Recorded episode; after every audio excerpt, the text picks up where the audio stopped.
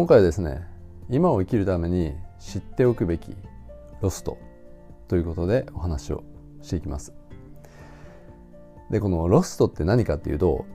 まあちょっと気取ってあの英語でロストとか言ってますけど要はですねこう失われたものみたいなそういったニュアンスでちょっと捉えてみてほしいんですね。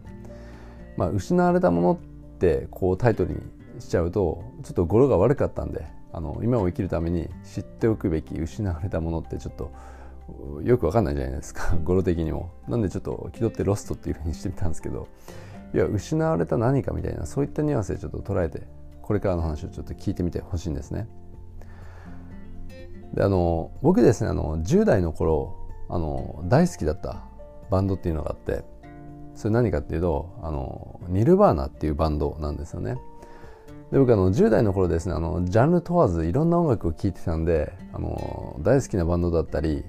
曲とかあのミュージシャンとかたくさんあるんですけどその中の代表的なものの一つにあのニルバーナっていうバンドがあるんですよ。でニルバーナっていうのはあのあのカート・コバンっていうまあ、人がボーカルなんですけどこのカート・コバンっていうのは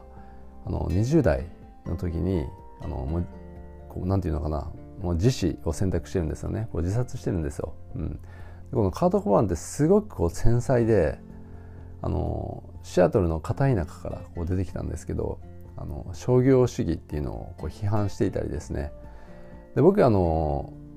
まあ10代の頃うん、その規制の価値観だったりそういったものに対してこう、まあ、アンチな立場を取ってたんで、まあ、中二病だったっていうのもありますけどでもこういったカート・コバーンの影響とかっていうのも結構強いんですよね。コマーシャリズムだったり商業主あの主義っていうのをこう批判していたりして、うん、そのカート・コバーンの生き方とかそういったものにすごく共感してたんですよね、うん、でとにかくこのニルバーナっていうバンドをまあ、10代の頃ですねすごく聴いてたんですよね。で文化祭でもニルバーナのコピーバンドをやったりしてもうすごく好きだったわけですよ、うん、本当にもうビビッときたんですよね。あこれはいいなと思って、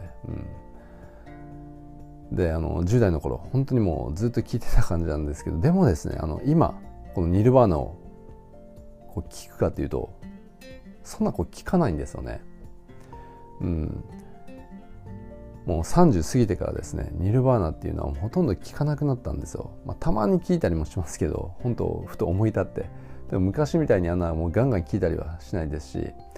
あの今聞いてもですね10代の頃感じてたような感覚で聞くことができないんですよね。あの、まあ、大して何も感じないというか何も感じないっていうのはちょっと言い過ぎかもしれないけどでもあの頃みたいな感じ方っていうのはもうできないんですよね、うん、でもこれってあのニルバーナだけに限らずですね、まあ、こういった曲が僕の場合結構あるんですよね。うん、でやっぱりこう人って一生のうちにこの時期にしかその瞬間にしか感じることができないものって絶対にあるんですよ。例えばあの、まあ、みんなに共通しているものだと恋愛なんかがその最たるものだと思うんですよね。であの10代のこの恋愛と大人になってからの恋愛って感じ方が全くこう違うじゃないですか。で10代の頃って、まあ、恋愛経験だったり人生経験っていうのもこう十分にないんでまだこう言ったらこう何も分かっちゃいないわけですよ。でも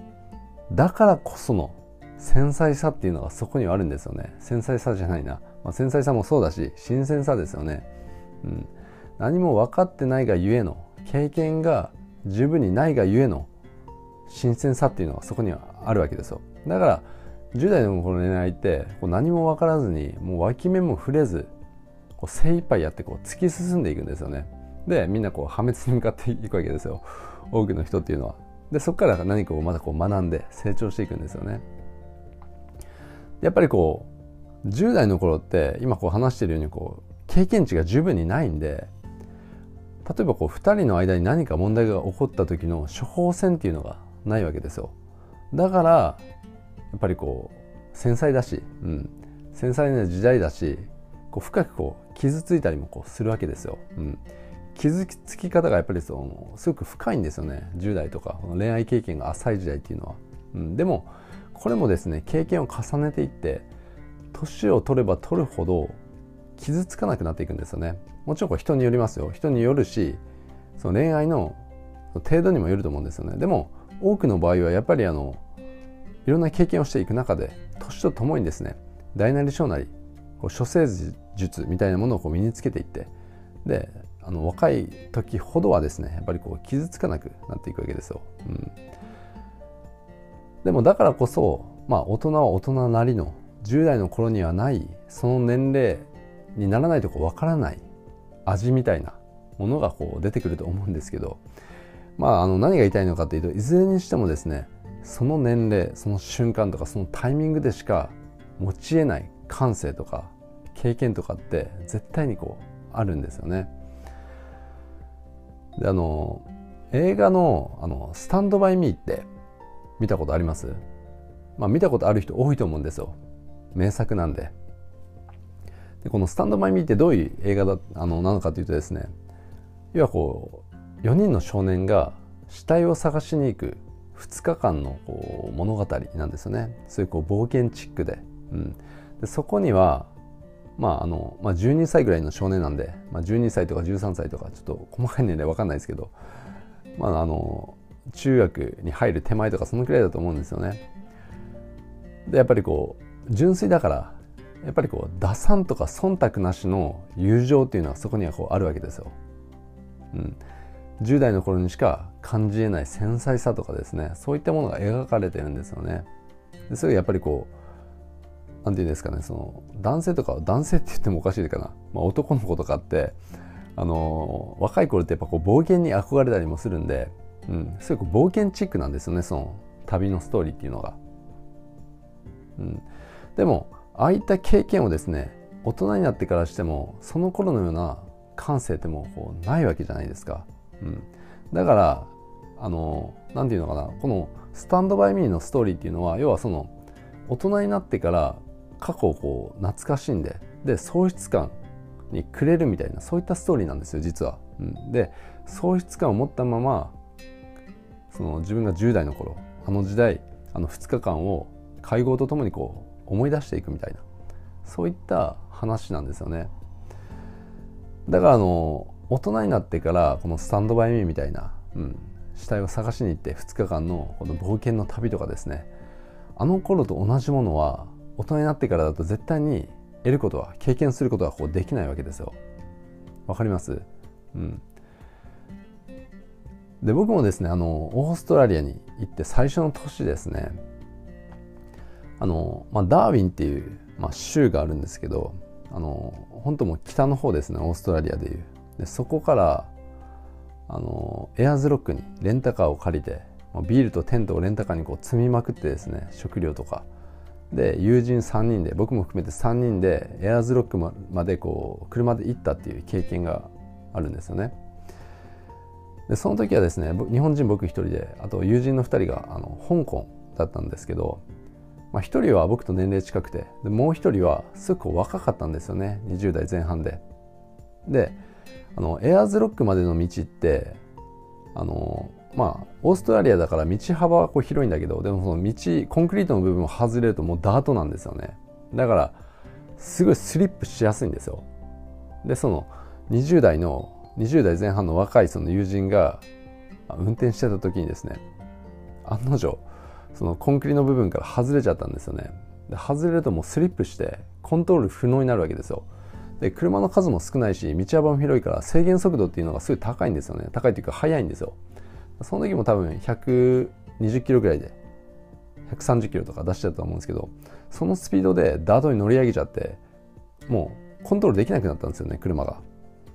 でどうなったどうなったかというとそのまま車が1回転半してでフロントガラスとかもバキバキに割れて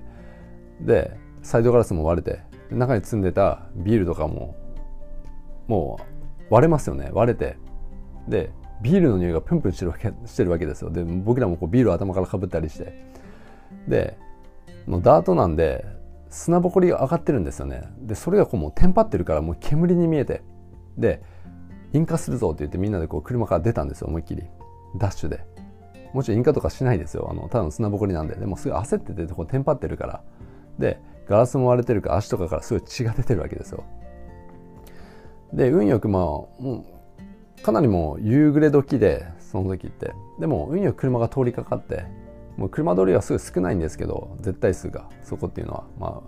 あ砂漠の中をこう道路が走ってるんで。で運よく車がこう止まってくれて僕らを見つけてくれて、うん、交通交通手段とかないしバスとかもないしでもその人たちが僕らを見つけてくれて警察と救急車を呼んでくれたんですよね。であの病院に行ってでその救急車もむちゃくちゃ高くて向こうってあのお金かかるんですよね海外行って。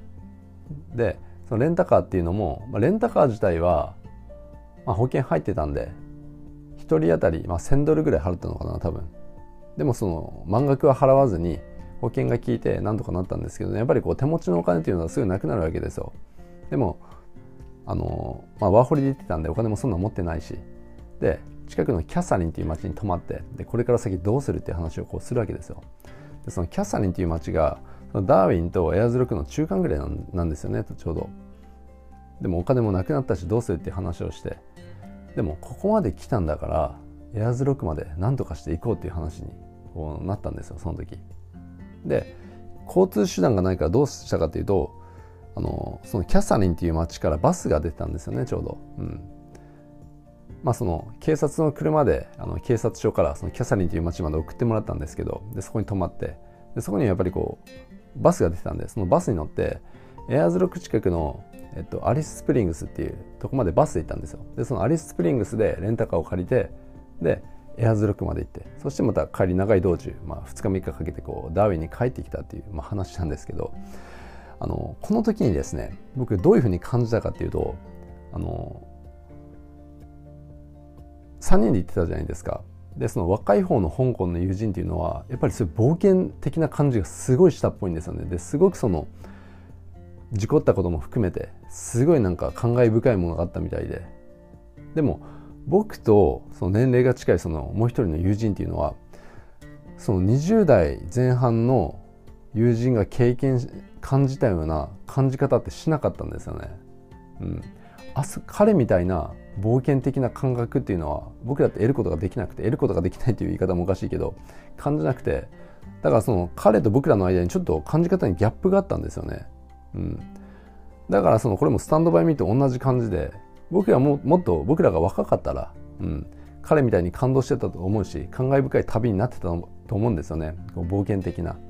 うん、でもそういった感じ方はやっぱりあの時はこうできなかったっていうことなんですよ、うん、だからやっぱりこ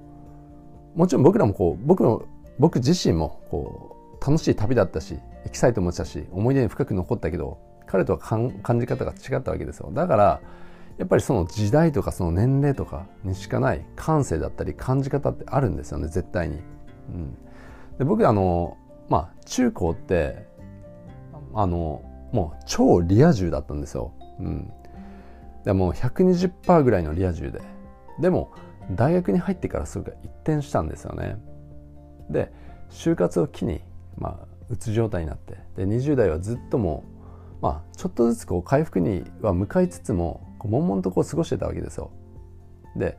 大学時代とか20代って一生のうちでもすごくこう大事じゃないですか、うん、まあどんな年代でも年齢でも大事だとは思うんですけどでも20代ってエネルギーも十分にあるし失うものもそんなないし思い切って突き進める年齢なわけじゃないですか。いろんな経験もできるし。でも僕はあの20代っていうのが楽しめなかったんですよね、うん、同年代の人たちがしてるような経験っていうのをすることがこうできなかったわけですよ、うん、だからあの僕にとって20代っていうのはまさにこう失われた10年って言ってもいいと思うんですよね、うん、僕はあの20代っていう年代、うん、自分の人生の中でそこに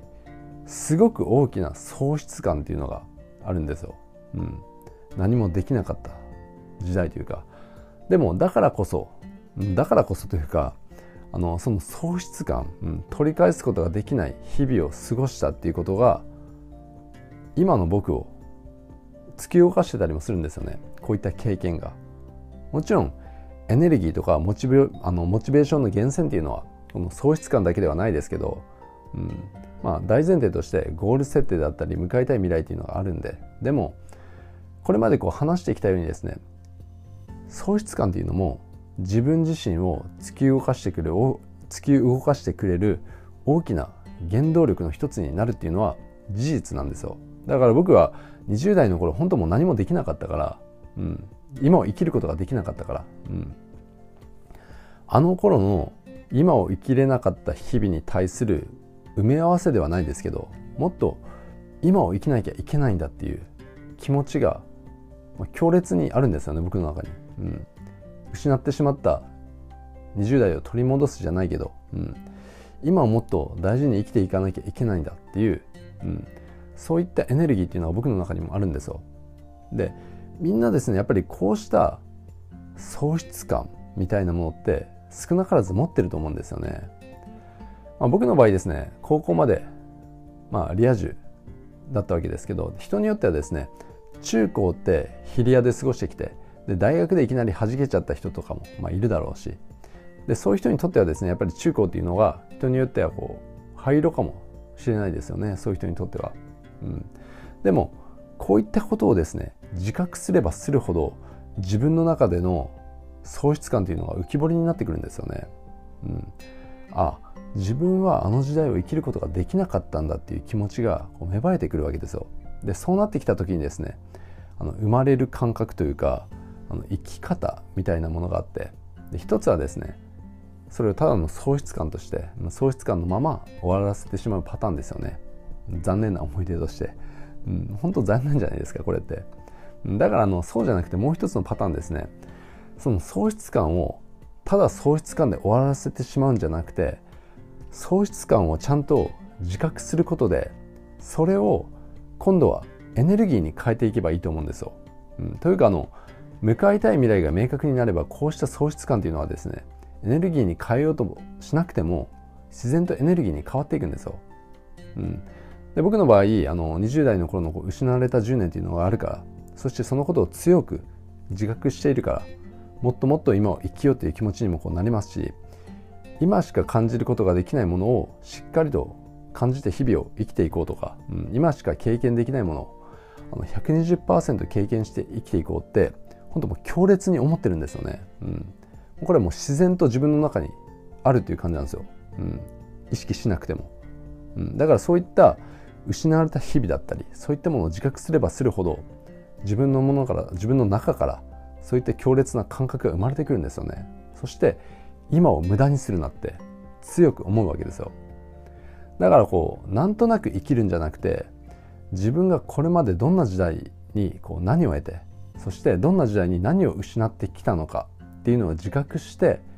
生きていくことってすごく大事だと思うんですよね。そしてそこでこう向かいたい未来っていうのがこう明確になっていけば今度はその失った時代失った感性とか、うん、失った経験とかその時代にしか感じることが